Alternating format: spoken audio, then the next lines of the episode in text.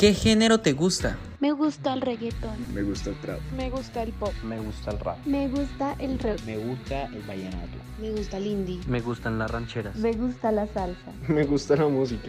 No importa el género, nos encanta la música.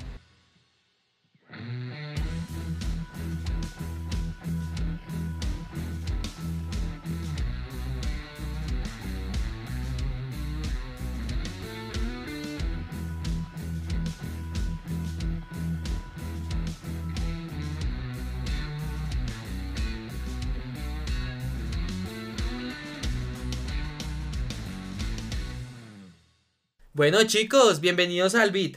El cuerpo pide ritmo. Yo soy Juan Sebastián Giraldo y el día de hoy vamos a hablar de un tema increíble. Hoy les traemos un invitado también supremamente especial, también DJ. Y pues bueno, preséntate querido invitado. Hola, ¿cómo están? Me llamo Nicolás Gómez, amigo, gran amigo de Juan C. Giraldo. Claro que sí, Nico.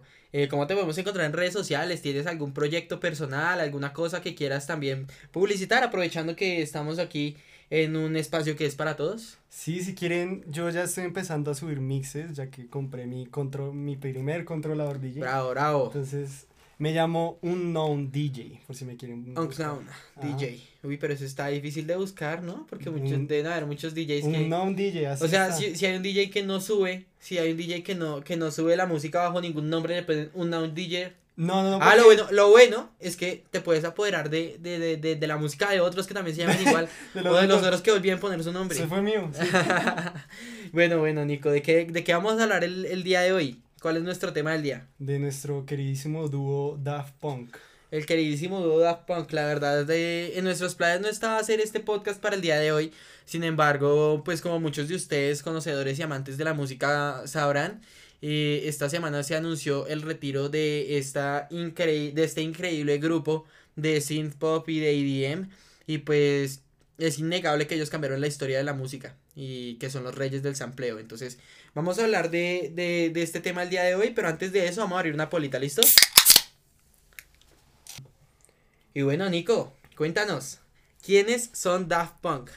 Bueno, Daft Punk es un dúo de DJs que tienen nombres bastante complicados, pero haré lo mejor posible para pronunciarlos. Entonces el primero es Guy-Manuel de Homem-Christo. Gracias. Educación superior. El beat. Y el otro segundo es Thomas Bangalter. Sí, doy clases de francés por si quieren. No cobro mucho, de clases los jueves no cobro mucho. Y bueno, ¿en qué año fue creado Daft Punk? ¿Por qué nace Daft Punk? Digamos que ellos empezaron a ser ya Daft Punk desde el 1993, especializándose en la música, en el género French House. En el French House, claro que sí. El género rey del sampleo, que por eso también a ellos lo llaman reyes del sampleo, porque ese género se caracteriza en coger partes de canciones de los 70s y 80s y lupearlas, repetirlas todas las veces que sea necesario para que te haga mover el esqueleto. Claro que sí. Por ejemplo, el sampleo es una práctica de hecho muy común y que podemos encontrar en la música desde hace muchísimo tiempo, que consiste en básicamente lo que dijo Nico. Vamos a tomar un pedazo pequeño de una canción y vamos a reconvertirlo para hacer una nueva canción con él. Uh-huh. Es por esto que también en muchos círculos de la música podemos encontrar que el sampleo no es tan bien recibido, porque en ocasiones puede, si no se hace bien, puede incurrir en una violación a los derechos de autor de la persona que hizo la canción a la cual se le está sacando el sample, ¿no? Pero bueno, vamos a encontrar que de hecho Daft Punk... también se les dice que son los reyes del sampleo, y son los reyes del sampleo porque ellos hacen un sample y no te das cuenta de qué, ni cómo, ni de dónde. De hecho se dice también que Daft Punk tiene absolutamente todas sus canciones a partir de sampleos. Entonces creo que definitivamente ellos tienen el máster en samplear canciones, en samplear muchísimos tipos de audio, ¿no? Sí, pero es increíble que cojan una parte de una canción, la repitan una y otra vez y hayan creado una... Que hagan cosas diferentes, ¿no? Ajá. Que siempre hagan cosas diferentes. El problema es A ver, está claro que la música es una cosa repetitiva, ¿no? La música claro. Generalmente es repetitiva, pero cuando todo el tiempo nos suena lo mismo, ya en realidad está redundando en la repetición y aburre. Aburre. En el momento en el que la música empieza a aburrir, deja de ser buena. Pero lo increíble que hace Daft Punk es que experimenta con tantos sonidos y suena tan onírico y tan espacial y tan robótico que llega a tener una variación tremenda. O sea, es muy probable que las canciones de Daft Punk de sus inicios puedan aburrir, pero también hay que tener en cuenta que es porque estamos hablando del techno, de música de antro, de música de disco, y recordemos que en muchísimas ciudades europeas, si no es que en la mayoría, vamos a encontrar que este es el tipo de fiesta predominante. Afortunadamente aquí en Colombia y en Latinoamérica tenemos el reggaetón, más variedad, que es tremendamente perreable, pero la fiesta en Europa consiste básicamente en eso, en chispú, tome, conozca gente y pues bueno, yo soy de los que piensa que no aguantan muchísima música electrónica mucho tiempo, así que creo que también la gente que puede aguantar tanta música electrónica tanto tiempo, pues puede ser bajo el efecto de sustancias, así claro. Que mucho cuidado con eso, muchachos. No drogas. Bueno, si se quieren drogar es bajo su responsabilidad. Libertad de expresión, el beat. Sí, claro. Entonces, bueno, Nico, nuestro programa para el día de hoy está básicamente como siempre. En el beat nos encanta hablar de álbumes, entonces vamos a hablar de los 4 álbumes de estudio que tuvo Daft Punk, y es increíble que en tantísimo tiempo solamente hayan sacado 4 álbumes, pero ¿qué 4 álbumes? ¿Qué 4 álbumes? Sí, estuvimos escuchándolos y... Claro que sí, la verdad muy potentes, muy potentes, muy vuelacocos. Entonces, bueno, empecemos con esto. Bueno, vamos a encontrar que Daft Punk es un grupo que arranca en el 93, pero su primer álbum no está hasta el 97, y de hecho justamente para esa época es que es el nacimiento de la estética de Daft Punk, o sea, todo este rollo como retrofuturista, robótico, sí. Como robótico, y bueno, de hecho ellos tenían una anécdota con la cual trataban de explicar esto, pero pues obviamente es un tema más una anécdota fantasiosa que otra cosa, pero es divertido pensar cómo es que según los artistas nació la estética de la banda. Sí, de hecho pues Bangalter, lo que explicaron de forma cómica es que ellos un día estaban en el estudio, ellos no eligieron ser robots, fue un accidente en el estudio. Okay. Que estaban, bueno, molestando con el sampler, lo que explicamos que es un sampler. Y de repente este explotó, luego que los dejó inconscientes, y ya cuando se despertaron, muy raro la, buenos días. La historia, sí. Estaba con Jota Mario y con Legarda. Uy, digamos, exactamente, ellos los despertaron y de repente eran estos robots, y tenían estos 2 cascos. Los ya conocidos, ¿no? El plateado y el dorado, de hecho. Es muy importante hablar también de la estética de Daft Punk, ¿no? Porque... al final hablábamos, de hecho, antes de que iniciara el podcast, que una de las cosas más importantes era ponernos a pensar en que la estética del misterio funciona sí. Excelente como estrategia de marketing. Sí, exacto. El no mostrar las caras, tomarse pocas fotos, no tener tantas entrevistas, eso por alguna extraña razón que no sabemos, de algo de la mente humana, les encanta. El morbo, ¿no? Yo siento que es por el morbo. Sí, puede ser, exacto. Porque de hecho también lo encontrábamos en artistas como Gorillaz, uh-huh. Bueno, Gorillaz al final mostraron la cara, ¿no? Pero sí. Bueno, más allá de eso es que artistas como Gorillaz, como Deadmau5, todos ellos tienen Marshmello, este tipo también. De estética, Marshmello, uh-huh. O sea, son esta estética como del misterio, ¿no? De sí. Siempre pensar en, bueno... que hay ahí detrás, ¿quién carajos es? Sobre todo porque el artista vive tanto de su imagen, ¿no? Hoy en día el artista vive mucho de su imagen, pero más allá de su imagen, la realidad es que Daft Punk es un grupo tremendamente potente a lo largo de la historia, ha marcado tanto la música que tiene 7 Grammys, 2 Billboards y 6 International Music Awards, entonces... Pero eso es fácil. Ah, facilito, aquí el joven que es DJ también ya en menos de nada. Eso se gana fácil. En menos de nada, uh-huh. Así que bueno, iniciemos con nuestro primer álbum, ¿te parece, Nico? Dale, perfecto. En primer lugar, en primer lugar tenemos el álbum del 97 llamado Homework, Tarea. yo escucho ese nombre de álbum y yo digo, uy, no lo quiero escuchar porque la tarea. No quiero tarea. No quiero tarea. Pero lo escuchas y te dan ganas de estudiar. Vamos a hacer tarea, hijo de puta. Bueno, ¿qué canciones te gustan de Homework, Nico? A mí me gustan bastante Alive y Fresh. Alive y Fresh. ¿Qué le encuentras a las canciones? Pues con Alive, ahí se nota totalmente, bueno, ahí define totalmente lo que está pasando en la época. Ok. Sí, empieza con un golpe fuerte ahí, pum, pum, pum. ¿Y qué te hace? ¿Qué es lo primero que hace tu cuerpo? Comenzar a mover la cabeza, comenzar a hacer así con la mano, aunque no estén viendo acá los oyentes. Puño al aire, muchachos. Puño al aire, exacto. Y comienza, y es una canción progresiva porque, digamos, lo que digo, primero comienza con el puño, con el golpe, y ya van metiendo muchas más cosas, y siempre con esta característica de usando samples y repitiéndolos todo el tiempo, sino que muchas variaciones, ¿no? Sí, exacto, van cambiándolo. Sobre todo en batería. Daft Punk en sus inicios veo que utilizaba muchas variaciones en la batería. Sí, ellos en el principio. Entonces tenemos un énfasis en la batería porque es siempre lo mismo, lo de la época, y estamos en un club en París. No, lo que no va a pegar es algo tranquilo.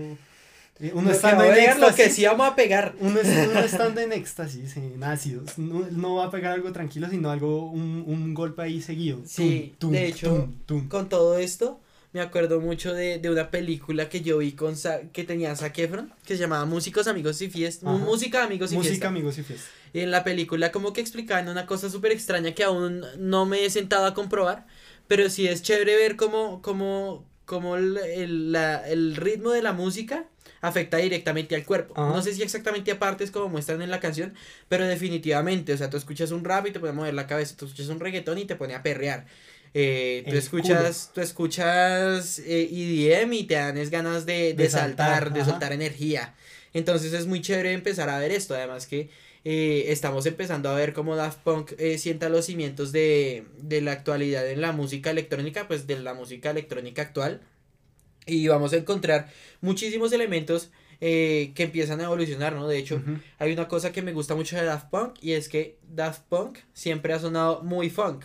Sí. Siempre ha sonado mucho a funk, muy, muy extraño, como que tienen afro debajo de esos cascos. Sí, dan ganas de tener un afro y comenzar a mover. Sí, a caminar por la callecita así con su afro. Ajá. Uno y tal.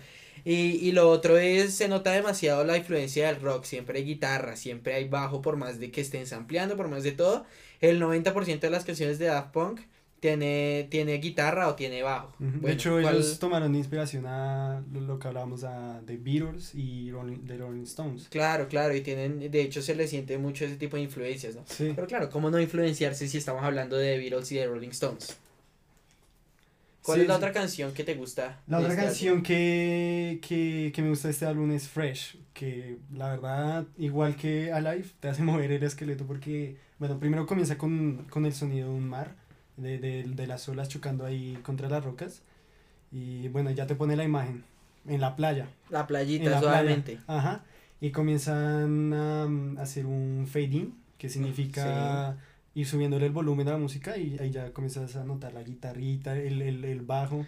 Sí, de hecho es raro que la canción inicie con un fade in, ¿no? Es muy tranquila. Uh-huh, exacto. Se siente muy tranquila el inicio de la canción con un fade in, porque de hecho lo que se suele hacer en la música es que se cierra con un fade out. Sí, exactamente. De hecho, se cierra con un fade out y vuelve otra vez el sonido del mar. Como que te transporta a la playa. Literal, te transporta y te devuelve. Y te devuelve, sí. Sí, claro. Les recomiendo esa, escucharla, porque me gustó bastante. Está muy fresh. Está muy fresh. Bueno, yo tengo sobre este álbum, tengo dos canciones que son tremendas. En primer lugar, voy a decir una que se llama Teachers, profesores, claro, Homework, Teachers. Claro que sí, se me nota que soy un pelado estudioso, ¿sí o no? Comedias. Claro. Y bueno, vamos a encontrar en Teachers, obviamente un sampling tremendo, pero me llama mucho la atención de Teachers, que el sampling es muy hip hopero, el sampling de Teachers. Vamos a encontrar que tiene como siempre en Daft Punk, empezamos con todo este fenómeno de la estética del robot y de la electrónica y todo eso, que hemos encontrado muchas voces muy robotizadas. O sea, no solo dentro de la producción, sino en la letra, la voz es robótica. Pero me llama mucho la atención porque tiene un sampling tremendamente hip hopero. O sea, tiene un sintetizador muy de hip hop de los 80s o de finales de los 80s, inicios de los 90s. Yo ahí me imagino montado encima a Snoop Dogg, a Dr. Dre, o sea, cosas así super voladas en sus coches con las super suspensiones. y está, yo creo que todo el álbum es quizá la canción o la segunda canción más funky después de la otra que les voy a decir. Y creo que esta es de las primeras canciones que de verdad se vuelven famosas utilizando el recurso del bajo 808. El 808 es ese bajo que se siente tremendamente fuerte en las paredes, que por ejemplo se utiliza muchísimo en el trap. Y de hecho es muy interesante ver el uso que se le hace al 808 en esta ocasión, porque normalmente el 808 es tan grave que solamente se siente por las vibraciones del espacio en el cual lo reproduces. Pero en esta canción el 808 se siente más agudito, como más interesante, y por supuesto con esta onda funk. Claro. Entonces, porque no es tanto trap y hip hop, sino la idea es hacer siempre mover, siempre hacer bailar. Sí, manejarse entre los BPMs que lleva el French House. Que es normalmente 115 BPMs a 130 BPMs. Claro que sí.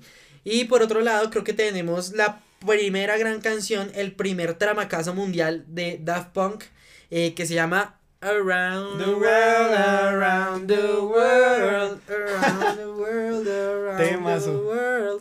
Qué buen temazo, señoras y señores. Es de verdad una canción tremenda. Creo que quien no se haya disfrutado Around the World no ha disfrutado bien de la música, no ha buscado bien. No ha movido el esqueleto. Como sí, el sample como siempre es muy bueno.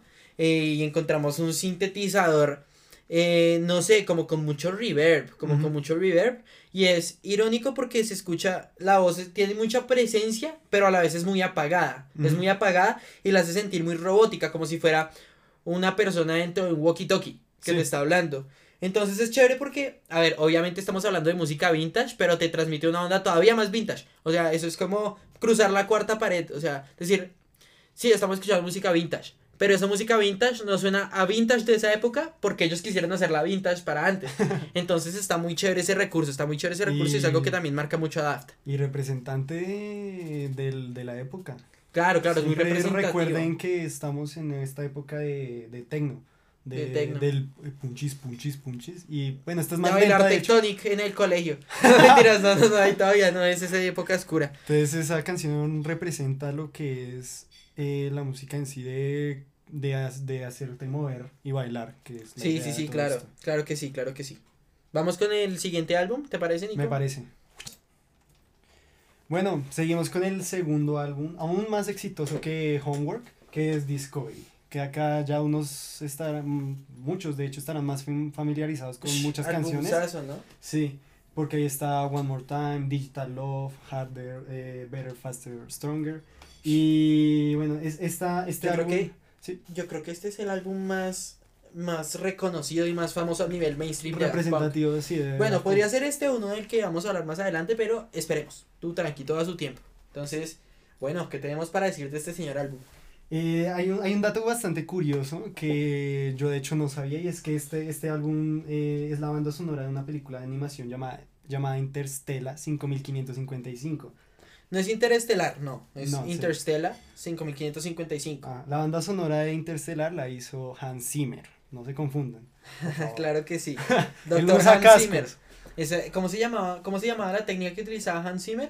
La pared de sonido. Eso es muy bacano. Sí, la pared de sonido. Muy bacana esa técnica. Pero para otro podcast. Analizamos bandas sonoras. Cuando quieran, denle like y suscríbanse. Esto es Spotify. Bueno, pueden suscribirse al podcast, muchachos. Igual. Pueden unirse al podcast, claramente. Y sí, bueno, con respecto a esta película no hay mucho que decir porque no creo que mucha gente lo conozca, pero es una película de animación franco-japonesa. De hecho, esta película es la que vemos en varios videos de Daft Punk, en donde encontramos a unos marcianos que son animados. Como azules. Sí, como azulitos. Sí. Entonces está bien cool. Sí, no... Ahí, si quieren, pongan One More Time y ahí en el video musical son esos personajes. Y hablando de One More Time, ¿qué opinas de One More Time? Tengo entendido que está entre sus canciones elegidas de este álbum, por supuesto. Sí, exactamente. Y de hecho, una de mis canciones favoritas de ellos. Yo diría que mi favorita. Y es que simplemente espectacular. O sea, obviamente acá seguimos con esta técnica del sampleo. Del sampling. Exacto, el sampleo, ellos... De hecho, ahí se nota mucho cuando hace el tan, tan, tan, tan, tan, tan, tan, tan. Exacto, o sea, se nota ahí el corte, pero uno lo ignora, o sea, uno lo disfruta, uno dice, one more time. No, pero igual igualmente, yo siento que en esta ocasión, la intención también era que se escuchara eso, ¿no? Es como claro. cuando te estás mezclando y decides hacer cortes a un cuarto. Uh-huh. Entonces, no sé, yo siento que es chévere que se sienta a veces también el sampleo, porque de hecho yo creo que Daft Punk, si se lo propone, no nos damos cuenta de que samplea. Sí. Porque como hablábamos, Daft Punk de hecho utiliza una técnica que se llama el chopeo, y en los samplings de Daft Punk vamos a encontrar que coge, un coro de una canción, recorta tres notas y las tres notas las sube una octava, o las baja una octava, las sube dos octavas, así. Y vamos a encontrar que las pone una y otra vez, que las combina de diferentes formas, de tal manera que no nos demos cuenta. En realidad yo siento que sobre todo tienen dos motivaciones para hacer el sampling, que es la primera, que es obviamente el uso, el uso simbólico del trabajo de alguien más, como, quién sabe, para renovar, para ta. Pero además de eso, siento que también funciona muy bien, porque si estamos ubicados en los 90, también hay cosas instrumentales muy orgánicas y muy chéveres que se pueden reutilizar en la música electrónica. Y es algo que encontramos hoy en día, pero no tanto, porque por ejemplo hoy vamos a encontrar un montón de plugins en los programas de producción musical, con los cuales podemos emular una guitarra, un piano, una batería, etcétera. En 5 minutos ya tenemos una banda entera sentados en nuestro computador. Entonces, yo creo que es un trabajo muy chévere, y de hecho es un trabajo que de verdad se tomaron el tiempo y el trabajo de meterle duro, porque si hoy en día con la tecnología sigue siendo a veces complicado hacer sampling y que quede bien, sí, creo que con más razón hay que aplaudir eso. Claro. ¿Qué más de One More Time? No, pues hablando, si seguimos hablando de esto del sampleo, pues ellos cogieron partes de la canción More Spell on You de Eddie Jones, que seguramente acá muy poca gente o tal vez nadie la conozca. Yo sí. ¿Tú sí la conoces? Sí, yo. Perfecto. No te pregunté, no me tiras. Y bueno, ellos lo que hacen y lo que pueden analizar más o menos es que no cogen donde empiezan los acordes de la guitarra o de eso, y sino que cogen un segundo después de lo que suena, ¿sí? Entonces, si no se escucha igual si uno escucha la canción original, no dicen, no, pero esto porque dicen que cogieron sample, la casi no se escucha totalmente distinto. Sí, en realidad uno se da cuenta de los samples es porque están registrados. Ajá. O sea, que eso es lo otro, ¿no? Debieron dejarse una buena plática pagando derechos de autor en samples. Pero bueno, también yo creo que les entró buena plática. Les entró buena plata y les sobró y... ¿Y quién? Y bueno, un robot no come, entonces ellos no gastan alimentación. Y no quieren prestar. Sí, obvio. No prestan los piros. No. Bueno, ¿alguna otra canción de este álbum? Otra también que ojalá muchos conozcan, si no me voy a ofender muy duro, es Aerodynamic. Excelente canción. Excelente, muy buena canción. Y es yo creo que de las que vamos a mencionar en este álbum es la más desconocida, pero es excelente. Es muy buena. Sí. Y el que no haya escuchado, hay que ser inclusivos. El beat, inclusivos. El que no haya escuchado esta canción, se la recomiendo totalmente, porque yo creo que lo más característico de esta canción es la guitarra.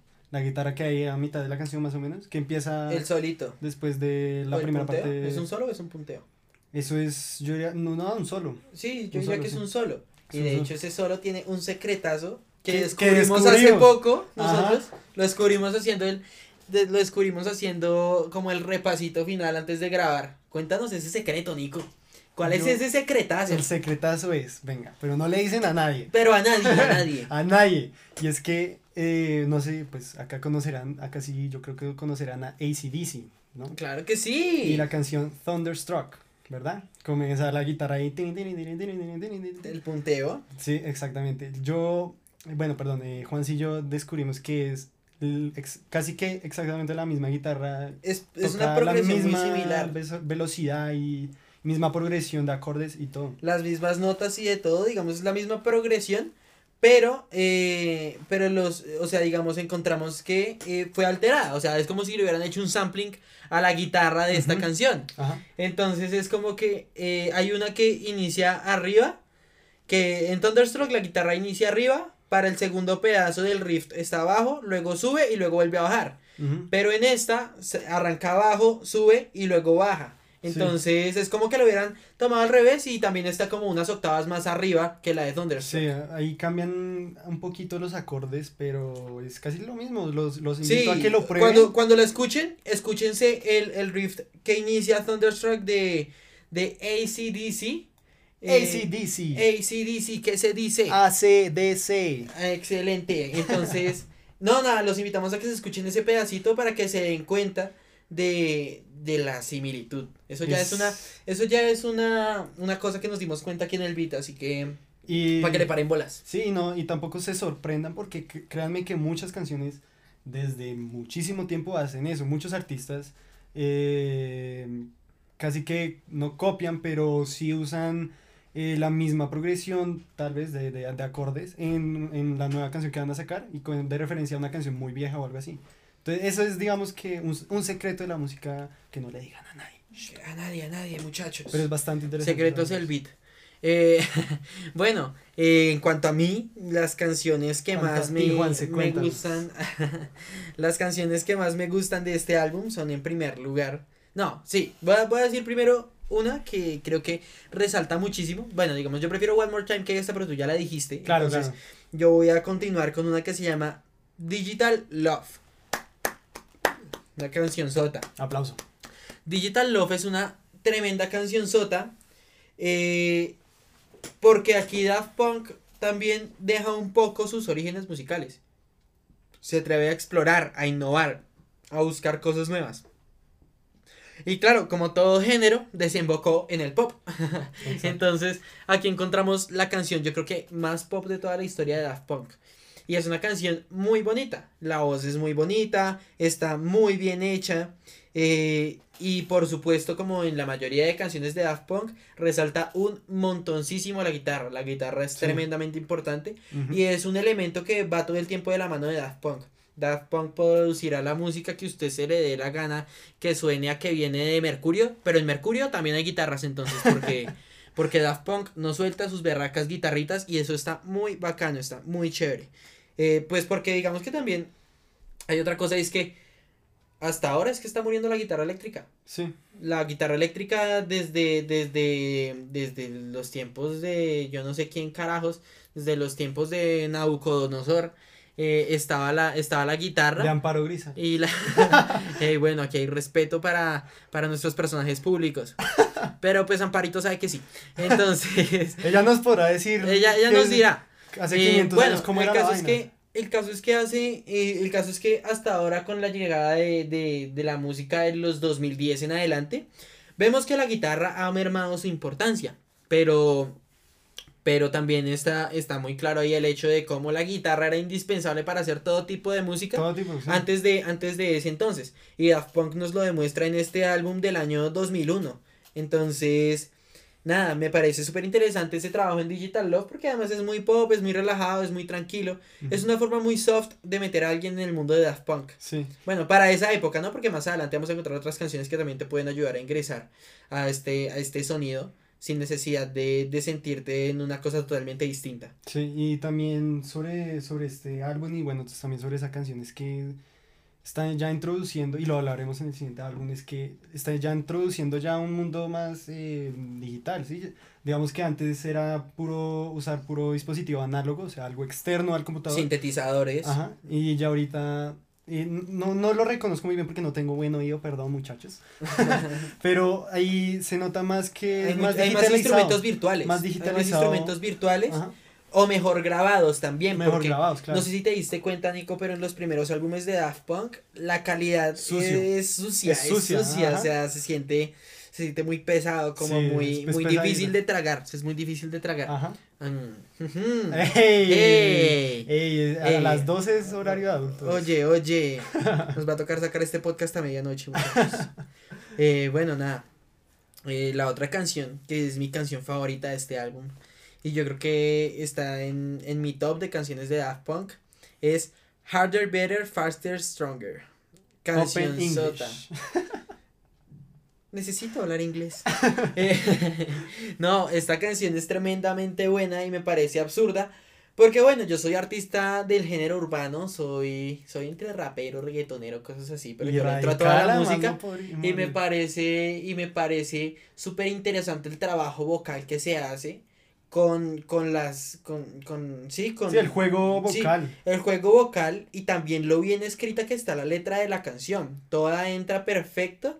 Y luego vamos a encontrar que se le hace un pitch a las voces no suben naturalmente, sino que se agudizan o se hacen más graves dependiendo de qué nota se necesita. Ajá. Es como un autotune, pero un autotune aplicado a una voz digitalizada. Se le hace una melodía a la voz. Sí, es algo así, más o menos así funciona el autotune, pero pues es diferente porque obviamente el autotune no pretende que suenes como robot, sí. Pero además el autotune afina, no sube y baja las notas automáticamente. Ajá. Entonces yo sentí muy bacano y siento que esta canción tiene un ritmo absurdamente bueno, entonces nada, creo que es mi canción favorita de esta era Daft Punk, de este álbumcito del año 2001, ¿y qué te parece si vamos con el siguiente álbum, Nico? Vale. Y bueno, sigue este álbum de Daft Punk de el año 2005, año en donde, ¿cuál era la fama de Daft Punk? Estos manes son robots, estos manes no, sí, nada de esta tierra, nada de este tiempo, nada hecho ni de carne ni de hueso. Daft Punk son unos CPU duro y no saben hacer música que suene orgánica, que suene analógica, sí, estos manes van a sonar natural, fabricadísimos y de todo, y creo que también esa es la magia de Daft Punk, ¿no? Esa es la magia. Pero bueno, se han ganado ya una fama, ¿no? Por ser unos robots, ¿no? Claro, por el accidente, tú sabes. Sí, el accidente. Completamente verídico.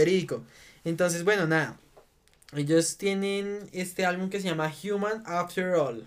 Bastante importante. Entonces, es un álbum conceptual, y el concepto base del álbum es, nosotros somos robots, pero dentro hay corazones humanos, ¿no? Tenemos, hay gente que siente lloramos con sangre caliente y que se siente y que se sabe oír, o sea, no sé, es que había una canción que ya sé, pero no me acuerdo. La de las divinas era, pero no me acuerdo cómo decía.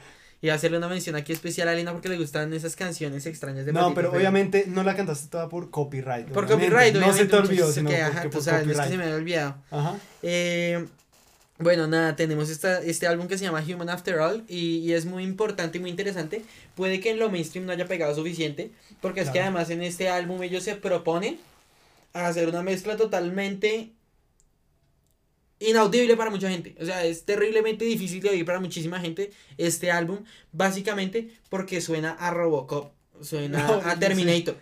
Este álbum suena a Robocop y a Terminator fuertemente, y se parece mucho a los inicios de Daft Punk, pero esta vez lo hacen a propósito y es más producido, entonces suena más todavía a Robocop y a Terminator. Entonces es muy interesante cómo nos traen a esto, porque nos dicen, sí, nuestra música es de robots, pero nosotros en el fondo somos humanos, después de todo somos humanos.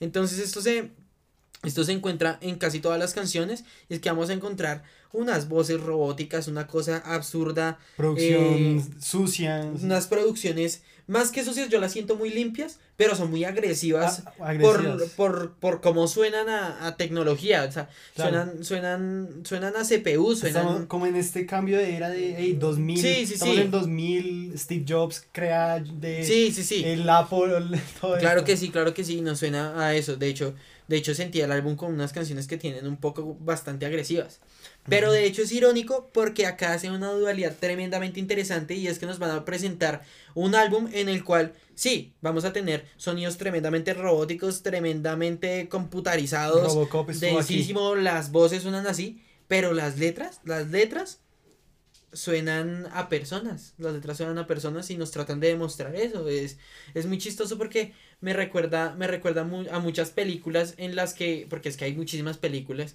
en las cuales vamos a encontrar personajes que básicamente se centran en ser robots o seres inanimados que quieren parecer personas, o sea, tratan de asimilarse lo más posible a las personas. Uh-huh. Entonces es como, oh, no puedo llorar porque soy robot, entonces cosas así. Pipu, exacto.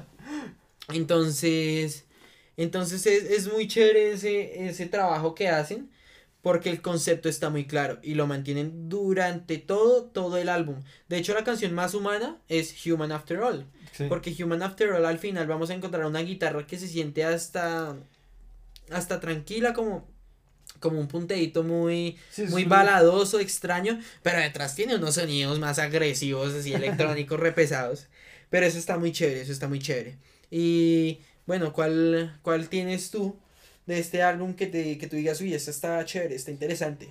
Pues interesado en dos bastante interesantes. Interesado. Valga ahí la redundancia. Bueno, no hay redundancia, de hecho. Bueno, en fin, no, es como una similitud. Similitud, exacto. Y está primero The Brainwasher, o el lavador de mentes. De cerebros, brain es cerebros. O mente.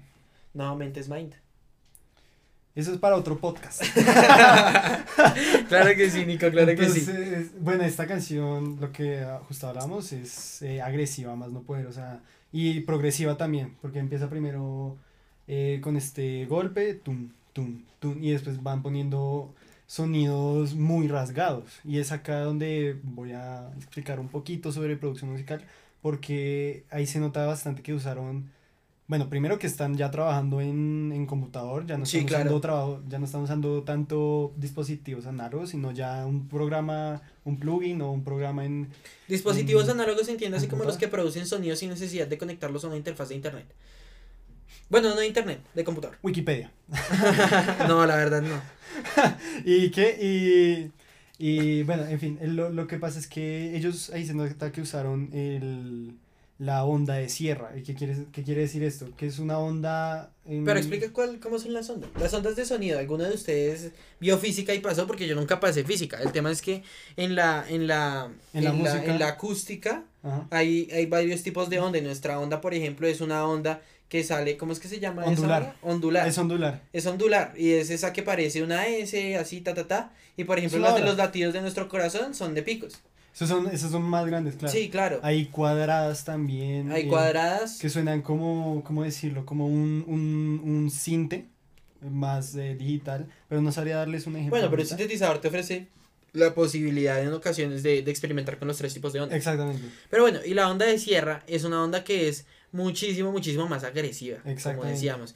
De hecho es onda de sierra porque parece, ustedes han visto, no sé si han visto las sierras eléctricas de las caricaturas, que son una rosca redonda y que alrededor los dientes son como que se levantan y bajan abruptamente, así es la onda de sierra. Sí. Imaginen un rayo hecho una línea, más o menos. Sí, digámoslo así, pero que el rayo no cae hacia abajo, sino que va de lado. De lado, exacto. Entonces, de hecho, esta onda es muy usada en el género de dubstep. Y a lo que quiero ir. Skrillex, exacto. Porque en esta canción yo lo que escucho es Skrillex, que no sé si sepan, es un DJ y productor musical. 12 que años. Hace dubstep. Y digamos que acá ya están introduciendo más el uso de esta sierra, y de hecho seguramente ellos fueron inspiración para muchos artistas de dubstep. Y la canción es bastante pesadita, o sea, sí, es claro, muy agresiva. De hecho, me gusta bastante, pero... Sí, yo siento ahí también que empezamos a ver como una experimentación en el campo del dubstep, ¿no? Pero además, dato curioso, Nico, ¿sabes por qué al dubstep le dicen música de licuadora? ¿Por qué? Bueno, básicamente, primero pues obviamente por el ruido abrupto que hace una licuadora, pero además es porque hay estudios que dicen que de hecho la gente asociaba el sonido del dubstep tan agresivo y tan fuerte con la forma de, o sea, que la gente relacionaba inconscientemente, sin siquiera saber que era una onda de sierra, la onda de sierra con las cuchillas de la licuadora. Y entonces como que se arma esto y bueno, el dubstep quedó música de licuadora. Exactamente. Entonces, nada, creo que muy chévere. ¿Otra canción de este álbum, Nico? Otra es Technologic. Technologic, buena. Hay temas interesantes para hablar, para hablar. Sí. Sí, para hablar de esto. Y es que, bueno, primero es una canción parecida a Harder, Better, Faster, Stronger, que hace un juego de palabras. Es similar, ¿no? Es un juego de palabras igual. De hecho, si fueran la misma canción no se sentiría extraño, sería como dos partes distintas de la misma canción. De la misma canción, sí, y es un mismo juego de palabras y que uno quiere prenderse y jugar. Sí, claro, y además de lo pegajoso del juego de palabras, también es cierto que estamos hablando de un álbum conceptual donde ellos igual son robots. Uh-huh. Y lo que nos quieren dar a entender es que la sociedad nos está convirtiendo paulatinamente a todos en robots. Entonces, de hecho, por ejemplo, en The Brainwatcher están hablando literal de eso, de cómo la tecnología nos lava el cerebro y nos convierte en otro tipo de, pues, por decirlo así, como de seres humanos. Entonces, por ejemplo, aquí para que sepan, hay una canción de 20 segundos que se llama On Off, que solamente funciona como un preludio para una canción que se llama Television Rules the Nation. Y básicamente en Television Rules the Nation, al igual que Technology, vamos a encontrar cómo nos tratan de mostrar un patrón repetitivo en el cual, o sea, por ejemplo, en On-Off, de hecho, todo el audio de On-Off es una persona cambiando de canales en la televisión. Entonces, y son 20 segundos así, o sea, hay gente que paga $1.99 por escuchar ese audio. Hay gente que pagó eso por escuchar ese audio. Vimos a alguien que pagó $1.99 sí, por eso. Un saludito por allá a nuestros fans que pagan $1.99 por audios de 20 segundos. En fin, el caso es que realmente vamos a encontrar que entre el concepto nos estamos convirtiendo a todos en tecnología, nos estamos convirtiendo a todos paulatinamente en cyborgs, en robots, en cosas así. Entonces, esta canción de Technologic tiene un pedazo que dice que este juego de palabras, todo habla sobre actividades relacionadas a la tecnología, pero como que te están dando órdenes. Entonces, por ejemplo, dice plug and play, conéctate y bla, bla, bla. Entonces nos empiezan a actualizar, da clic, busca, así, y también se siente un poco mal viajante, diría yo, se siente mal viajante. De hecho, sí, viéndolo más así. Se siente muy mal viajante porque es una canción que básicamente representa una zombificación hacia la tecnología de la raza humana. ¿Sabes qué me imagino yo? Yo me imagino esta chica robot, que es voz de una mujer, parada ahí enfrente en un tribunal, mucha gente, o sea, el público está de frente a un computador y diciéndole, actualiza, clic aquí, tal, y al final dice Technologic. Eso es tecnología, algo así. Sí, claro. Yo me lo imagino como así. De hecho, esta canción es muy así, es como que suena mucho a alienación, a que te están tratando de meter ideas en la cabeza, ¿no? Y creo que también es un poco el concepto que busca Daft Punk en esta ocasión, porque ellos dicen, sí, por dentro somos robots, pero seguimos siendo humanos. ¿Pero por qué nos convertimos en robots? Porque somos víctima de todo este bucle que nos está arrastrando y de toda esta tecnología que nos está comiendo vivos. Sí. De hecho, justamente por eso, yo voy a hablar de las dos canciones que me gustan mucho, y es, la primera de ellas se llama Robot Rock. Es una canción, por supuesto que suena a robot, por supuesto que suena muy pesado, muy fuerte, pero además es una canción que lleva rock, que lleva un rock muy chévere, y de hecho, cuando tú escuchas el riff de guitarra de Robot Rock, vas a encontrar que es igual al de una canción, bueno, no es igual, pero tiene muchas similitudes, digamos que en temporalidad no es probable que uno haya copiado al otro, sino que más bien yo creo que pues fue coincidencia, pero eso es un rock, y es una canción de una banda llamada Franz Ferdinand que se llama Take Me Out.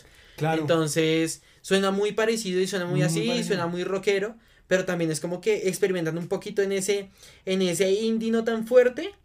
Entonces es interesante, es muy chévere el trabajo que hacen ahí. Pues a mí en particular me encanta el rock, sobre todo me gusta muchísimo el indie, le tengo muchísimo cariño a ese género. Sí, de hecho ahí regresa eso de que lo que decía antes de que la música hoy en día depende de o inventar algo nuevo, que es muy difícil ya hoy en día, o usar algo viejo y reinventarlo.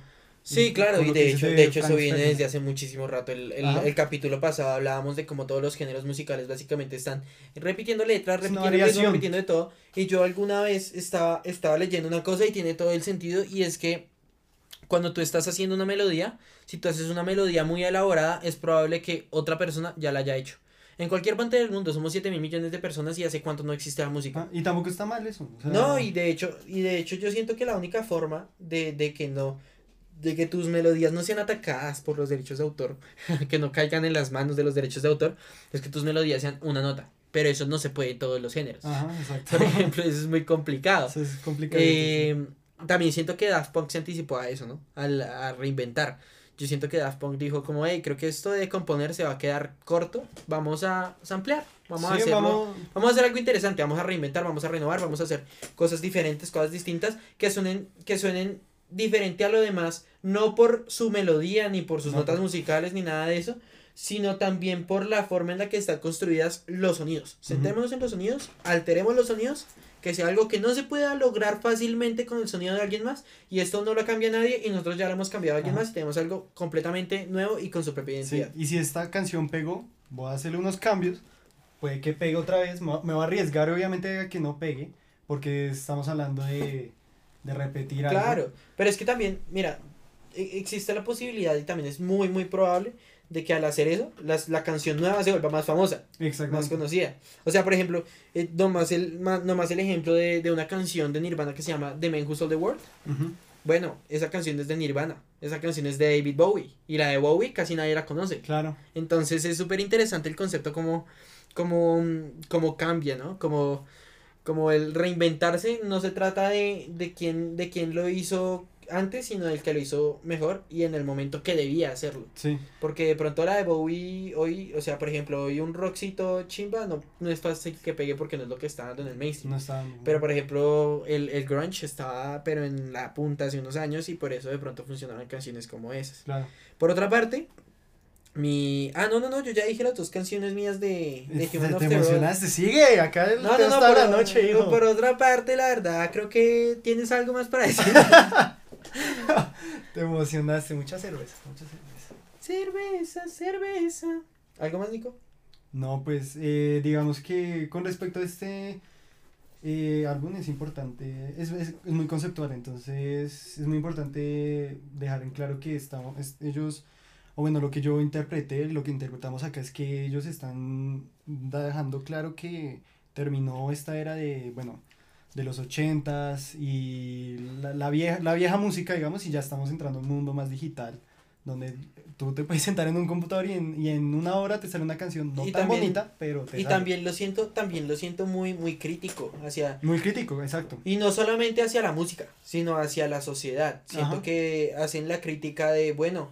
¿Y la gente qué? ¿Y qué está pasando con ese concepto humano, con ese valor humano? Pero también hacen ese rescate de decir, parce, sonaremos todo lo robótico que seamos, pero en el fondo somos seres humanos. Exacto, human after all, exactamente. De hecho me acordé de una cosa y es que hace como ya un año y medio sacaron una inteligencia artificial que podía hacer música.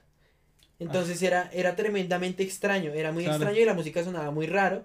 Pero era música totalmente libre de derechos de autor, entonces era súper raro porque eran canciones que nadie nunca había escuchado, pero por supuesto, no sonaban chimbo porque... Exacto. La música parte de las emociones, parte del golpe, del latido del corazón, parte de todo eso. De hecho, de hace 1.000 millones de años existía la música, seguramente, no estoy tan bien informado, pero seguramente los cavernícolas le pegaban ahí... ¿1.000 millones de años? Sí, no sé, ¿cuánto más o menos? En los años 1600. Pero desde hace mucho, o sea, entonces seguramente por eso es que esa inteligencia artificial hacía sonidos que nada que ver. Claro que sí, y además es eso, además hay una cosa y es que como decías tú, la música es totalmente emocional, ¿no? Y al ser tan emocional la música, vamos a encontrar un factor que es muy chévere.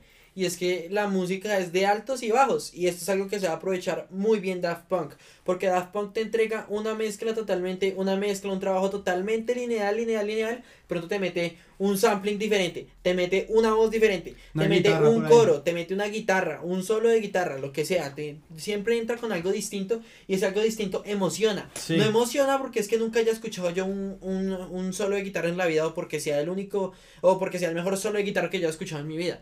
Funciona porque veníamos de estar calmados y de un momento no solo inesperado, porque la música tú puedes escuchar la misma canción 20 veces e igual te emociona. Claro. Pero el tema es que aun cuando te lo esperes vas a sentirlo, porque nosotros como seres humanos tenemos esa capacidad de hacernos sentir uno y de sentir la música. Entonces, en el momento calmado de la música yo estoy calmado, pero si suben las emociones en la música yo me voy a poner contento, me voy a poner triste, me voy a emocionar. Sí, odio esta canción, amo esta canción. No, sí, no tanto, pero pues digamos que sí, Nico, digámosle que sí. ¿Qué te parece si vamos con nuestro cuarto y último álbum formal de Daft Punk? Desgraciadamente último, pero hágale. Bueno, vamos con el siguiente álbum, que se llama RAM. RAM, ¿cómo así RAM? ¿Qué significa RAM, Nico? RAM tiene que ver con el computador. ¿Qué significa? Significa Random Access Memory. ¿Cómo así que se llama así el álbum de Daft Punk? Exactamente. ¿Cómo te diste cuenta que RAM, que la memoria RAM es exactamente lo mismo que el título? Qué bueno que preguntas. Qué buena pregunta. Qué bueno que preguntas. No habíamos estado ya antes para nada. Pero es gracioso porque estaba en clase, le estaba dando clase a unos alumnos, no mentiras, el maestro, el jefe, tuve clase de algoritmos y programación, algoritmos y programación, y ahí nos explicaron software y hardware, ¿no?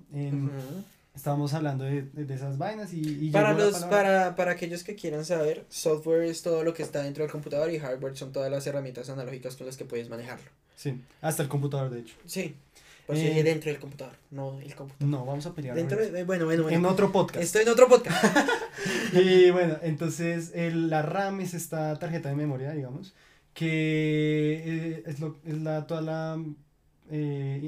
almacena toda la información cuando está prendido el computador, ¿sí? Sí, entonces, claro. Cuando se apaga, vemos que toda esa información se pierde. El profe Nico pendiente que se haya aprendido hoy. Sí, de hecho estudié. Entonces, es eso. Y llamaron, curiosamente, este álbum como RAM. RAM. Random Access Memory. Y es chistoso, yo lo siento que está muy cool ese nombre. Porque cool, además, sí. Yo siento que todos los proyectos de Daft Punk, este es el que menos cohesión tiene. Digamos, si hablamos de Random Access Memory, esto nos puede funcionar porque entre ellas las canciones no son tan similares. Eso sí, encontramos una incursión en ritmos como más de pop. De pop, sí. Y dance. Y bueno, sí, digamos que sí, se siente extraño, se siente muy diferente. Vuelven un poco al funk, encontramos música dance, encontramos todo tipo de cosas diferentes dentro del marco de lo que es posible en Daft Punk.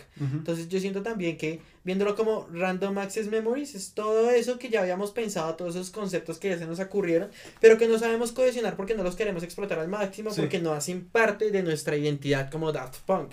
Es más, de hecho, antes y entre el anterior álbum y este, en el año 2011, sale la segunda parte de una película de los años 80 llamada Tron. Y esta película, bueno, a mí me gustó mucho. Me gusta mucho. Peliculaza. Y esta es la única película para la cual Daft Punk hizo una banda sonora.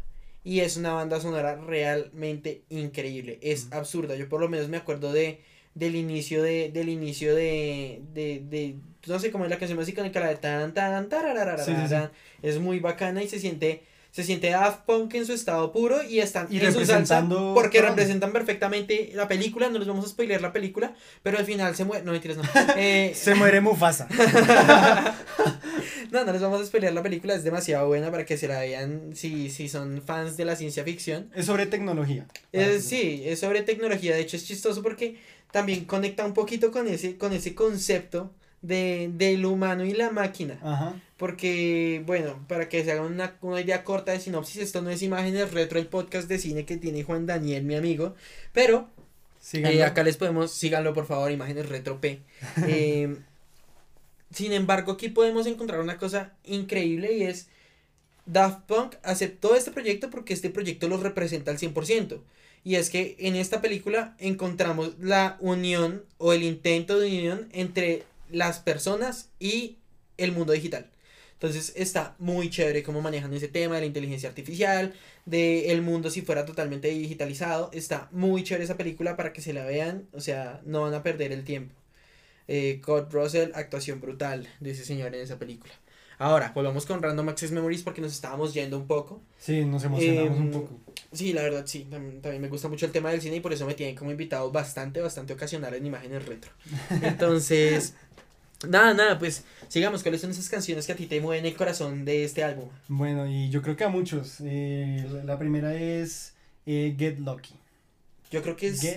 Yo creo que ese debe estar entre los 2 o 3 totes más famosos de Daft Punk. Sí, esa canción pegó bastante cuando salió, no sabría decir más o menos el año. El álbum es del año 2013, yo sé que la canción salió entre el 2010 y el 2013, básicamente porque este álbum le pareció una cosa muy similar a un álbum de Crudo Means Raw que se llama Esmeraldas, y este álbum hizo lo mismo, hicieron lo mismo, y se dedicaron a sacar canciones durante determinado tiempo, y al final el álbum no fue nada nuevo, sino fue simplemente la recopilación de estas canciones, sí. La remasterización, arreglarlos, bla, bla, bla, que todo suene cohesivo, ya, chao. Sí. Entonces, digamos que estuvo en un periodo entre 2010 y 2013, yo apostaría a decir que Get Lucky es 2012, inicios de 2013, yo creo. Más o menos. 2012-13, sí. A mí me suena mucho Get Lucky. Si no estoy 2013 porque me acuerdo del YouTube Rewind, okay. que en el que ponen Get Lucky si no estoy mal. Ok, está interesante ese dato. Sí.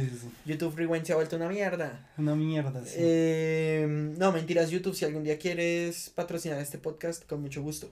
Sí, obviamente si nos pagas la camarita para grabar, ¿no? Porque ahí está como complicado el señor YouTube.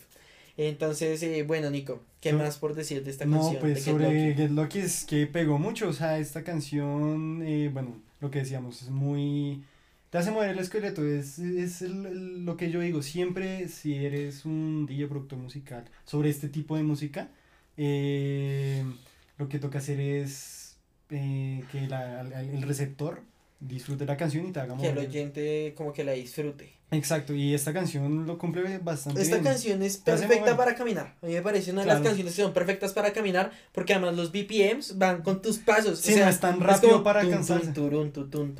Y tú vas caminando así bien coqueto, bien elegante por la calle. Y hay otra cosa que es tremendamente importante, y es que en esta canción ellos se juntan con uno de los artistas más importantes de todo Estados Unidos para esa época, y yo creo que también en la actualidad lo sigue siendo, y es Pharrell Williams. Pharrell Williams en una época en la que los dos, en la que se estaba tratando de buscar desesperadamente un sucesor para Michael Jackson, y solamente se veían dos opciones, que eran Pharrell Williams y Bruno Mars. Al final ya el universo entendió, y la gente entendió que el rey del pop no va a tener sucesor, pero realmente encontramos a un Pharrell Williams que se luce demasiado en esta canción. Canta increíble, y es de esas pocas canciones de Daft Punk donde deciden dejar totalmente limpia la voz del artista. Sí, la dejan. En esta y en otra canción que vamos a hablar ahorita. Sí, bueno, seguramente la tocarán en algunos pequeños arreglos, ¿no? Pondrán coros, reverb, pero no la editan al punto de cambiarla como hacen en la mayoría de temas de ellos. Sí, como de hecho en Human After All, si quieren escuchen, ahí las voces robóticas completamente. Son muy robóticas, son muy pesadas. Y acá, bueno, o sea, el ritmo normal ahí, pum, pa, pum, pa, y te hace mover el esqueleto. La guitarra es muy buena, la guitarra es muy funk, de hecho, yo siento que la única otra canción con la que se puede parecer después del año 2010 esta canción es con Up Down Funk, obviamente guardando las diferencias de que una es más electrónica y la otra es más, suena a orquesta, por ejemplo Up Down Funk suena mucho a orquesta, pero son canciones que son demasiado chéveres porque son lentas y con la combinación Up Down Funk es más bueno, rapidita que otra cosa, es más movida. Pero yo de hecho Get Lucky también la siento muy movida. Es movidita, sino que, o sea, digo en el lenta en el BPM seguramente sobran como 115 y no 128. Sí. Y es bueno, pero pues es que bueno, igual también depende de para ti que sea lento, porque es que tú estás acostumbrado a los BPMs de la música electrónica. Bueno, sí es verdad. Pero es que el del hip hop al reggaetón todo se maneja por debajo de 100, la mayoría de cosas. Sí. Entonces, nada, pues me parece súper interesante, y ahora voy con una canción que es muy similar y que también suena muy parecido a las otras. Y que también es con Pharrell, que se llama Lose Yourself to Dance, que en mi opinión es un señor tema aquí, un doctor tema Iken. Es excelente esa canción, es una canción muy bacana. La guitarra de esta me gusta bastante más que la de Get Lucky, sin desmeritar a Get Lucky. Pero así, a mí sí me gustó esa que era más movidita y tales, pero es chévere porque es movida, pero no tiene una, o sea, normalmente lo que hace que una canción sea movida es que las percusiones sean elaboradas, pero en esta no, te meten un clap tranquilo, relajado, y con eso tú ya te sientes movido por solamente el hecho de que la guitarra es funk, entonces me parece que está súper bien hecha esta canción, me parece que tiene un trabajo por detrás excelente, y tampoco tocan la voz de Pharrell, y de hecho siento que a veces muchas personas pueden llegar a a confundir estas dos canciones, Get Lucky y Lose Yourself to Dance. Sí, son es parecidas. Es como porque tienen una onda similar, ¿no? Tienen esa misma onda funk, pop que... Pero por ejemplo en esta la voz de Pharrell también me gusta más, cuando la hace más agudita. Ahí la hace más porque agudita, pega más con el estilo. Ajá. Pega mucho más con el estilo y está bien, bien chévere. Y bueno, sin y hablar de la letra, que Lose Yourself to Dance, o sí, sea, claro, es... Regálate a... No, ¿cómo diría? Sí. Piérdete en la danza. En la danza, exacto. Disfruta de la música. Sí, sí, o sea, es deliciosa esa canción, excelente. Otra canción, Nico. Y otra que no sé si algunos o muchos o pocos o poques. O poques. ¿Pokémones? Conozcan, es Fragments of Time. Que muy buena. La verdad. Muy buena. Me gustó bastante. Es una muy buena canción porque... al fin y al cabo cumple el objetivo que es de todas estas canciones que es re indie, o sea, es de las canciones más extrañas que tiene Daft Punk definitivamente. Sí, y es digamos que la misma base, el golpe, clap, guitarra, su bajo y la voz, y acá tampoco la tocan tanto, sino que la idea es que acá bailes, o como dice mi amigo Juanse acá, es ir caminando en la calle y disfrutando. Sí, yo siento mucho Daft Punk como un grupo que tú pones y tienes que ir caminando por la calle. Ajá. Y sobre todo en este álbum lo lograron muy bien, este tema de, como lo dice la canción, Lose Yourself to Dance. Sí, la verdad sí, dan muchísimas ganas, muchísimas ganas de bailar, y de hecho aquí Todd Edwards hace un trabajo excelente cantando. Siento que no hace nada súper raro, no hace nada súper diferente, pero cumple, es muy cumplidor, y en este álbum encontramos... que Daft Punk al fin al fin se junta con artistas y se junta con ellos básicamente para darle su voz hasta una canción que voy a mencionar, que me parece el punto medio entre darle su voz y convertir su voz a versión Daft Punk. Uh-huh. Y es una tremenda cancionzota que a mí en lo particular me encanta además porque yo soy muy fan del cantante de esta canción, y es Instant Crush con Julian Casablancas. Julian Casablancas, para quien no lo conozca, es el frontman y el vocalista principal de una banda que se llama The Strokes. En algún momento tenemos que hacer un podcast de esta banda porque es tremendamente buena y es una banda que por lo menos a mí me cambió la vida. Ya ahí de entrada me tienes para que sea mi canción favorita de Daft Punk, pero más allá de eso, siento que está muy chévere, porque es lo mismo, Daft Punk te transmite una onda ochentera, noventera, por ahí va la cosa, y está muy chévere porque es muy interesante la forma en la que abordan, no sé, hasta el video musical. Daft Punk se trata de algo artificial, no de algo humano. Entonces en este caso no se trata de que sean robots, pero Julian Casablancas es un muñeco de cera y la mujer de la que se enamora es una muñequita de cera. Entonces está muy chévere, y en esta canción sí encontramos una pequeña edición en las voces, pero tampoco es lo suficiente como para que Julian se pierda, solamente se la agudizan bastante porque hay notas a las que Julian no llega, pero que suenan perfecto para Daft Punk. Siento que esta combinación es de las más fuertes que Daft Punk ha logrado conseguir, y no solamente porque sea Julian Casablancas, sino porque se siente una integración real en el proyecto, se siente una integración realmente fuerte en este proyecto. Creo que Random Access Memories es de los más, si no es el primero, es el segundo. El segundo, diría yo. El segundo trabajo más famoso de Daft Punk. Claro. Y se estaría peleando, pues, ese puesto, yo creo que ¿con quién se lo estaría peleando? ¿Con Discovery? Con Discovery, ¿con quién más? Uh-huh. Entonces, nada, yo creo que excelentes estos dos álbumes, la verdad. Sí, un final bastante bueno, como para la carrera de Daft Punk. Bueno, digamos que no es exactamente el final, porque faltan años, claro, sí.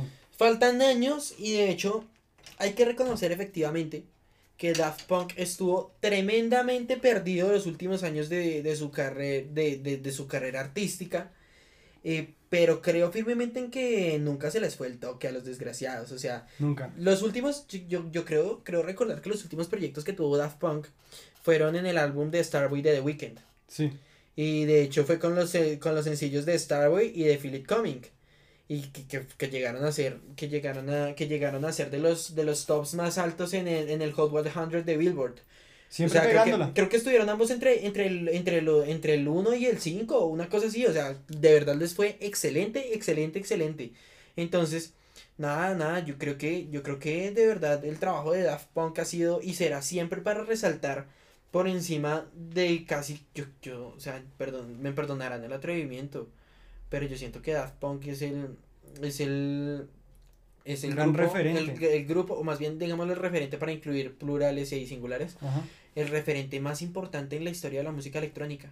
Sí, de los últimos años. Y creo que por eso siempre será recordado y siempre nos dolerá y seguiremos tristes porque se acaba de tremendo grupo, es cierto, uh-huh, ya no sacaban tanta música. Pero es que igual aún se sigue escuchando. Pero pues es que igual la música de Daft Punk es eterna, o sea, 2011 y Daft Punk se escuchaba como si la canción saliera el día anterior. Ajá. De hecho, me acabo de acordar de un datico que les iba a soltar por ahí, y es hay una especie, no sé, de cover, es como un popurrí / cover, uh-huh, de las mejores canciones de la historia de Daft Punk, hecho más o menos para entre el 2010 y el 2014 por un grupo vocal que se llama Daft Punk. No, Pentatonix, inútil. Pentatonix. Ah, sí, es verdad. Es un grupo estadounidense que se ganó un reality show hace muchísimo tiempo. Completamente recomendadísimo. Son muy buenos, tienen musiquita muy bonita la verdad. Y tienen ese proyecto, tuvieron ese proyecto de sacar remix vocales de no, remix no, un sino, mashup. Sí, es un mashup vocal de covers de Daft Punk. Ajá. Entonces está muy bueno, se lo recomendamos muchísimo, es un trabajo excelente y de hecho creo que eso es lo más importante, porque yo creo que al final Daft Punk no va a morir, Daft Punk se va a quedar de forma legendaria. Sí, y la marca que dejan. Y bueno, y ya para terminar, señor Nico, ya yo creo que ya estamos es para terminar, y es, ¿qué opinas de Epilogue? Pues... Es fuerte, o sea, fuerte. Les describimos en qué consiste Epilogue a los oyentes. Está bien. Yo empiezo la primera parte, sí, hasta que sí, le pone la bomba. Pero ya spoiler. Te lo cagaste, ya les spoileaste. No, mentira. A menos vamos a pelearles en orden. Bueno, igual se muere Mufasa. No, cállate. Pero bueno, o sea, Epilogue es este video donde anuncian pues su retiro y empieza... bueno, el video empieza mostrando a estos dos artistas, a Guy y a Bangalter. Ahí lo pronuncié más o menos. A Guy, dejémonos en Guy y Thomas. Guy y Thomas, sí. Y empieza pues mostrándolos a ellos dos. ¿Y qué pasa? Que si no estoy mal, Thomas, él comienza a caminar, o sea, se voltea, le da la espalda a Guy y le pone una bomba.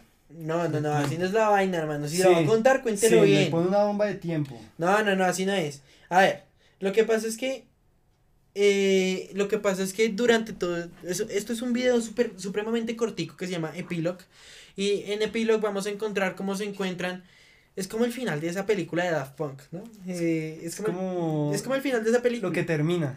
Sí, ya. Y entonces vamos a encontrar un video donde se encuentran Guy y Thomas caminando en medio de un desierto. Sí. Y de pronto, es que no me acuerdo, ¿Thomas era el plateado?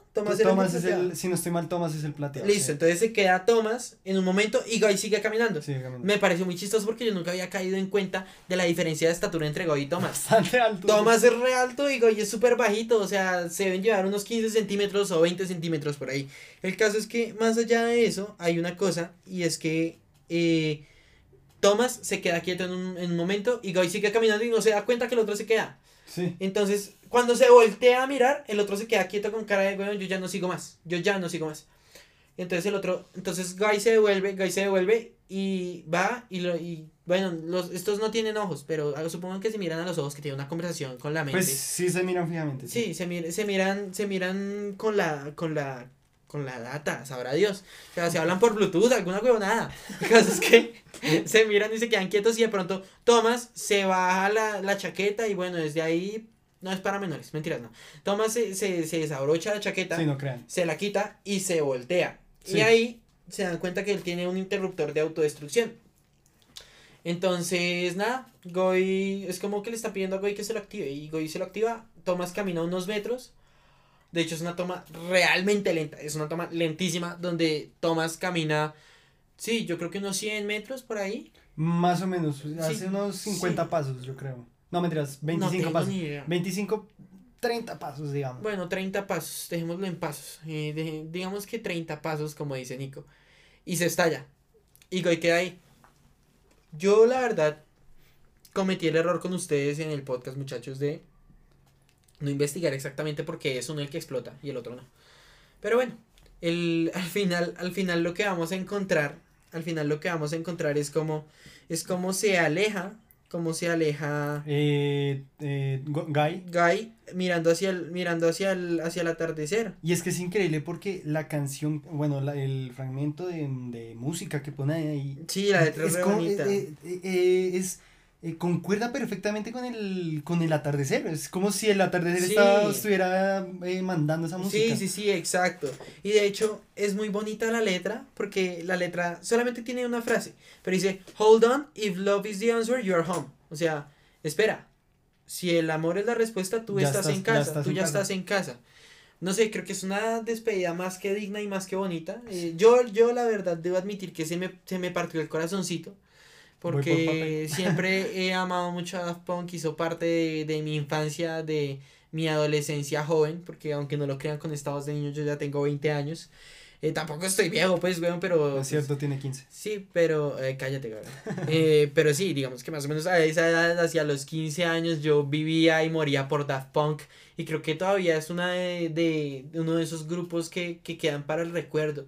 Y que seas adulto, seas joven, alguna canción que hayas escuchado de Daft Punk te habrá gustado. Y más allá de eso te ha transmitido, que creo que es lo más importante. Sí. Nico, ¿tú crees que Daft Punk son leyendas? Yo diría que son leyendas, hacen parte de... Leyendas vivas. Leyendas vivas, sí, yo creo que aún así cuando mueran también harán parte de las leyendas muertas, como Michael Jackson. Cuando mueran harán parte de los muertos, son como Jota Mario. Ay, mi marica, yo tanto hacer este chiste en todos los podcasts donde parte, ni siquiera acá, o sea, acá en Imágenes Retro, en todo lado hago el chiste de Jota Mario. Pero sí, yo diría que ellos ya dejaron un hito importante, tanto como... Yo diría, o sea, está Freddie Mercury, Michael Jackson, yo ahí ya pondría Daft Punk. Claro, pero es que te das cuenta de una cosa. ¿Qué? Todos están muertos. Y ellos pues no. Esa es la cosa. Es que yo no sé, yo creo que para yo delimitar y saber si realmente Daft Punk se trata de un par de leyendas, tendría que esperarme a que mueran, porque por ejemplo, con un invitado que tuvimos hace unas semanas, no, ni siquiera hace unas semanas, el año pasado en el podcast de Cancerbero. Él nos decía, Daniel, Dani, si estás escuchando esto, un abracito. Grande, Dani. Entonces, tú salí de farra con Daniel, güey. No, yo no me acuerdo. Claro, marica, el mejor amigo de Gaucha. Eso será de otro podcast. Bueno, el caso es que un saludo para Dani, si está escuchando esto. Grande, Dani. Dani nos decía una cosa que es muy cierta y es... La mayoría de artistas se convierten en leyenda tras morir. Leyendas vivas no tenemos. Leyendas vivas es muy difícil delimitar si en realidad son leyendas. Cuando mueren, el marketing los convierte en leyendas. Ahora, yo creo que habrá que esperar por lo menos unos 5 años para saber si en Daft Punk realmente eran leyendas. Porque claro, lo otro es que si de aquí a 5 años uno de los dos o los dos se mueren, van a ser leyendas sí o sí. Sí, es verdad, o sea, eso también es cierto de que... De hecho, eso me recuerda a una parte de la película de Spider-Man, la primera, la original de Tobey Maguire, que el duende atrapa a Spider-Man, le echa el gas y lo despierta como en un techo y le dice, la gente no le gusta, o sea, lo que le gusta verdaderamente a la gente es ver a un héroe morir haciendo una hazaña. Sí. Es exactamente igual. Y es totalmente cierto. De hecho, ahorita que estamos hablando de David Bowie es de los mayores pilares, si no es que para mí, la verdad, David Bowie es el mayor pilar del rock en la historia. Y yo, lo que había escuchado de David Bowie, o sea, bueno, a mí siempre me encantó David Bowie por muchas canciones que tiene, pero lo que digo es, la mayoría de cosas que yo había escuchado de otras personas de David Bowie no eran nada, hasta el día que Bowie se murió. Desde ese día, Bowie para todo el mundo es una leyenda. Cuando John Lennon se murió, John Lennon, leyenda. Cuando se murió Elvis, leyenda. Cuando se murió Michael, leyenda. Bueno, mentiras. Yo siento que Michael es de esos pocos que logró ser leyenda antes de morir. Pero habría que esperar, por ejemplo, a casos como el de Daft Punk. Digamos que si comparamos en los casos, el Michael pegó re bien, murió, obviamente. Pero ellos están pegando re bien, aún no han muerto, digamos que es más o menos el mismo caso. Sí, es que no sé, o sea, yo estoy seguro que si alguno de los dos o los dos se mueren ahorita, Daft Punk para el cielo. Daft Punk, leyendas por siempre y de todo. Para el cielo, para Valhalla. Pero es que, por ejemplo, si hoy se muere J Balvin, no van a decir que es una leyenda. Por más de que J Balvin haya facturado tantísimo, o sea, ni por el putas va a llegar a nivel de Michael Jackson, o no ha llegado, quién sabe, o sea, nunca puede descartar cosas porque de hecho Balvin ha demostrado muchas cosas, pero lo que digo es, realmente la persona que yo siento que más cerca ha estado a ser una leyenda viva es Michael Jackson. Siento que Daft Punk lo puede lograr, pero hay que ver qué tal envejece su música después de la muerte de ellos. Pues mira, y después de que pase todo el fenómeno mainstream, obviamente, de rememorarlos y toda la cosa. Pues mira que el retiro se puede digamos que... Asimilar como casi que una muerte, porque ahorita seguramente las canciones de Daft Punk las están pegando re duro porque todos están diciendo, sí, claro. Alguien que no conocía a Daft Punk. Claro, esta mañana de hecho Get Lucky y... ay, se me olvidó tantas canciones que hemos hablado esta noche. ¿Cuál? La primera del segundo álbum. One More Time. Get Lucky, One More Time estaban entre las primeras canciones de streaming en Spotify esta mañana. Y claro. Pues está claro. Y pues tristemente la muerte vende. El misterio vende y la muerte vende. Ajá. Pero por ejemplo, mira el caso de Gorillaz. Gorillaz se retiraron, todo el mundo, no, marica, Gorillaz, leyendas vivas, yo no sé qué, y hoy en día lo que se habla de Gorillaz es mínimo, muy poco, muy poco se habla de Gorillaz. Entonces, nada, pues yo creo que, al menos en mi opinión, esto es de esperar, y ver si en unos 5 o 10 años la gente sigue recordando a Daft Punk y amándolo tanto como se le ha amado en estos tiempos. Ojalá que sí. Lo cual de hecho no es tan difícil, Nico, porque de hecho Daft Punk lleva muchísimo tiempo sin sacar música, y Daft Punk, tú escuchabas Daft Punk y te quitabas el sombrero, weón. Y todo el que, yo la mayoría de gente que escuchaba hablar de Daft Punk, todos hablando bien. Entonces, yo creo que al menos el retiro este es el retiro oficial, pero pues casi que para efectos prácticos, cuando dejaron de hacer música ya estaban retirados. Sí, no, y de hecho, puede ser hasta una técnica para que después en unos años digan, ay, concierto de reunión o algo así como pues hicieron... Lo que pasa es que ya deben estar recuchitos, ¿no? Yo creo que ya deben estar que se quieren... Bueno, sí tendrán sus añitos. Es ir a descansar, o sea, no arriba Jota Mario, sino sí, retirarse a pasarla bueno con sus familias que y toda la cosa. Pues que para mí, es que tristemente no se conocen las causas de la separación del grupo. Pero, o sea, yo creo que con Epílogo. Pero yo creo que lo han dejado, con Epílogo, que no pasó nada grave. Que no fue nada grave, sino que yo creo que se querían retirar. Eso, o lo otro es que en todo este tiempo habían estado en peleas y discusiones y ya al fin se arreglaron como para hacer un retiro digno. Claro, sí, es que tampoco se sabe mucho. Porque digamos, yo siento misterio. Que hasta ahora de los retiros de la música más épicos que he visto es este. Este retiro de la música estuvo... muy épico, muy sentido, no hubo un gran concierto, no hubo un gran anuncio, no hubo nada de nada, pero esos minuticos que nos regalaron de Pillow, yo siento que es uno de los mejores regalos que se le puede hacer a un fan a la hora de retirarse. Sí, es muy fuerte, la supieron hacer. Sí, audio, yo creo que sí. De temas de audio y visual. Y bueno, volviendo, una última cosita sobre Pillow que había olvidado decir y es, como siempre, para apelar a la nostalgia se utilizan las voces de niños, y esta es la única canción de Daft Punk que tiene un coro de niños de fondo. Entonces es muy bonito. Bueno, es que no sé si calificarlo como una canción, yo diría, es un clip corto, pero creo que sí puede ser una canción. Yo la clasificaría como un outro de una canción. Sí, yo creo que puede ser un outro, pero final. Yo siento que es un outro de toda la carrera. Exacto, el final, el outro de lo que yo nunca voy a entender y necesito que alguien por favor salgan ellos a explicar, a decir lo que sea, es... ¿Por qué se estalla Thomas y Goy no? O sea, no lo entiendo, es algo que yo no entiendo. Entonces, nada, pues yo creo que ya sería todo por el día de hoy. Nico, ¿algo más sobre Daft Punk? Nada, leyendas, si alguna vez llegan a escuchar esto y hablan español, felicitarlos. No, gracias por todas las influencias musicales. Qué pena con ustedes, Daft Punk. Qué pena, muchachos, ahí ustedes saben la mera energía. Sí, muchas gracias, de verdad. Bueno, Nico, ¿cómo te podemos encontrar en redes sociales? Déjame miro porque no me acuerdo muy bien. Bueno, muchachos, acá tenemos un problemita y es que aquí lo ven. Vean, búsquenme en Instagram como... Vean, _.nicogo._. Nicogo, así como suena, como lo escuchan.